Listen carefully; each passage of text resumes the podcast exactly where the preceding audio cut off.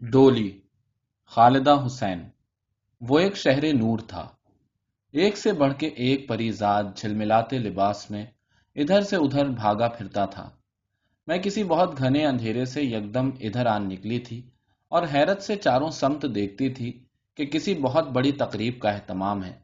وسیع پنڈال میں رنگ برنگ بتیاں روشن، فانوس جگمگاتے تھے۔ سترنگے شامیانے کے بانسوں پر رنگین کمکمے لپٹے تھے۔ سامنے اسٹیج مخملی قالین اور تلائی صوفوں سے سجا تھا۔ ایک جانب سرخ دیوان پر سنہری گاؤ تکیے لگے تھے۔ اسی عالم حیرت میں کھڑی ادھر ادھر دیکھتی تھی کہ یکدم کسی نے میرے کاندھے پر ہاتھ رکھ دیا۔ میں نے گھوم کر دیکھا، ایک عجب مانوس صورت نظر آئی۔ حافظے پر بہت زور ڈالا، مگر یاد آتے آتے رہ گیا کہ اس کو کہاں، کب دیکھا تھا۔ مگر چہرہ ایسا مانوس کہ گویا برس ہا برس کا ساتھ رہا ہو۔ اس نے بڑی درد مند حلاوت کے ساتھ کہا، تم یہاں کھڑی ہو؟ چلو، دیر ہو رہی ہے۔ یہ کہہ کر اس نے میرا ہاتھ تھام لیا۔ اس وقت اچانک سردی کے مارے مجھ پر کپ کپی تاری ہو گئی، مگر اس کے ہاتھ تو مجھ سے بھی زیادہ سرد تھے۔ ذرا سے لمس پر میرا تمام جسم برف ہو گیا۔ میں نے اس کی طرف پھر غور سے دیکھا۔ ایک دھند بار بار میری آنکھوں اور اس کے چہرے کے درمیان آ جاتی تھی اور مجھے کچھ یاد آتے آتے رہ جاتا۔ برسوں پرانی کوئی سنسان دوپہر یا پھر سردیوں کی تنہا رات، جب اچانک شب کی طوالت کے باعث نیند اچٹ جائے، آنکھیں اور ذہن دھل جائیں، بالکل خالی، گونجتے کمروں کی طرح۔ کھڑکیوں کے پٹ گرد اڑاتی آندھیوں میں آپس میں بچتے ہوں۔ مٹی اڑ اڑ کے آنکھوں، ناک اور منہ میں دانتوں تلے کرکراتی ہو۔ محض ایک مانوس چہرے کا ٹمٹماتا دیا کمرے میں روشن ہو، وہی چہرہ جو یاد آتے آتے رہ جائے۔ تم یہاں کھڑی ہو۔ چلو، دیر ہو رہی ہے۔ وہ میرا ہاتھ تھام کر چل دی۔ پنڈال سے کافی دور ایک نیم روشن مکان کی طرف، جس کا بڑا دروازہ کھلا تھا۔ اندر ایک وسیع کمرے میں بڑے بڑے نیم روشن فانوسوں تلے بہت سے لوگ بیٹھے تھے۔ ادھر ادھر طرح طرح کا سامان بکھرا تھا۔ خالی صندوق، جھلملاتے کپڑے، زیورات کے بے شمار ڈبے جو کھلے پڑے تھے اور خالی تھے، بالکل خالی۔ مگر کوئی بھی ان کے خالی ہونے کی طرف متوجہ نہ تھا۔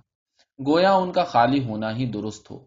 میں نے حیرت سے سب کچھ دیکھا، مگر اس سے بھی زیادہ حیرت مجھے تب ہوئی جب سب نے اپنی اپنی مصروفیات سے ہاتھ اٹھا لیا۔ گویا سب کے سب میرے ہی منتظر تھے۔ انہوں نے مجھے گھیر لیا۔ میں انجانے میں کسی واردات میں گھر چکی تھی۔ شاید یہ سب کچھ واقعی میری ہی خاطر کیا گیا تھا، مگر یہ کیسے ممکن ہے؟ میں نے اپنی جانب دیکھا۔ مرجھائے جسم، اڑتے بالوں اور بے رنگ چہرے کو، اور پھر اس سارے تمتراک کو۔ یہ کیوں کر ممکن ہے؟ میں نے پہلے دن سے یاد کرنا چاہا۔ میں کہ ازل سے ٹوٹی پھوٹی ادھوری چیزوں کی ہم نشین تھی، اور پھر سنسان دوپہریں اور سایوں سے سرسراتی گھنی راتیں جو میری ہمدم ہوئیں، اور مکانوں کی خاموش ممٹیاں اور ان پر بیٹھنے والے ساکت پرندے۔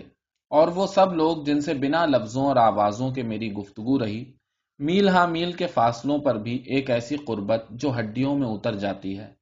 وہ سب کے سب مجھے ایک ایک کر کے قطار صورت نظر آئے۔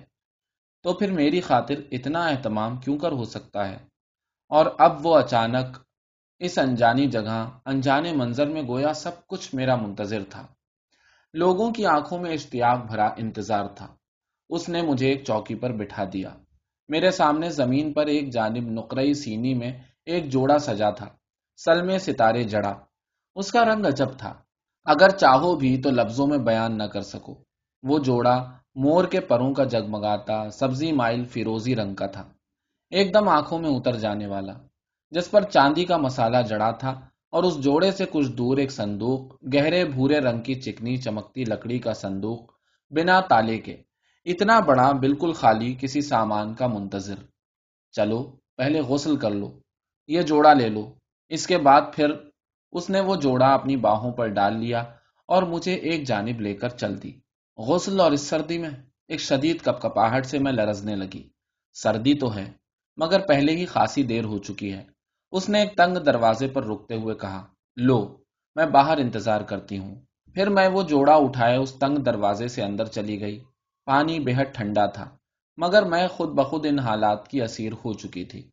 رفتہ رفتہ میرے اندر استراب بڑھنے لگا۔ یہ سب اہتمام میری خاطر تھا۔ تو کیا یہ تقریب ایک دم سے مجھے جھٹکا لگا؟ نہیں، میں لباس تبدیل کرتے کرتے رک گئی۔ یہ کیسے ممکن ہے؟ مجھے احساس ہوا کہ یہ سب انتہائی غلط ہے اور غلط بات کا مرتکب ہونے سے پہلے کی متلی میرے سینے میں کل بلانے لگی۔ یہ انتہائی غلط ہے۔ مجھے اپنے ٹوٹے پھوٹے وجود پر قے آنے لگی۔ یہ میں کیا کر رہی ہوں؟ میں نے بہت یاد کرنا چاہا۔ میں لباس تبدیل کر کے باہر آ گئی۔ وہ ابھی تک میری منتظر کھڑی تھی۔ مجھے اس لباس میں دیکھ کر اس نے محبت سے گلے لگا لیا۔ اس کا جسم برف کی مانند تھا۔ بس ٹھیک ہے۔ ابھی کچھ دیر میں دوسرا لباس تبدیل کر لینا۔ وہ لوگ آتے ہی ہوں گے۔ اس نے مجھے لے جا کر اس کھلے صندوق کے قریب بٹھا دیا۔ سب لوگ اپنا اپنا کام چھوڑ کر میری جانب متوجہ ہوئے۔ تب میں نے پہلی بار دیکھا۔ ان سب کے چہرے مانوس، بے حد مانوس، مگر ایک دھند میں لپٹے تھے۔ ان کے نقوش پانی میں جھلملاتے عکس کی طرح ایک دوسرے میں تحلیل ہو جاتے تھے۔ ایک عجب نقاہت نے مجھے بے حصو حرکت کر دیا۔ شاید وہ کوئی خوف تھا جس نے میری زبان میری آنکھوں تک کو خشک کر ڈالا تھا۔ میں نے بے بسی سے اس کی طرف ہاتھ بڑھایا۔ اس کے ہاتھ میں سرخ چوڑیاں تھیں جو وہ اب مجھے پہنانے کے لیے آ رہی تھی۔ میں نے اس کی آنکھوں سے التجا کی۔ اس نے اپنی نامالود آنکھیں جھکا لی میں جانتی ہوں۔ پہلی چوڑی چڑھاتے ہوئے اس نے سرگوشی کی۔ میں جانتی ہوں، مگر اب کچھ نہیں ہو سکتا۔ اس نے چاروں طرف پھیلے پرتکلف انتظامات کو دیکھا اور وہ بے شمار مہمان جو نہ جانے کہاں کہاں سے چل کر آئے تھے، اور آخر میں اس نے وہ مور پنکھ دوپٹہ میرے سر پر ڈال دیا۔ آؤ، اٹھو۔ پھر وہ مجھے اٹھا کر لوگوں کے درمیان لے آئی۔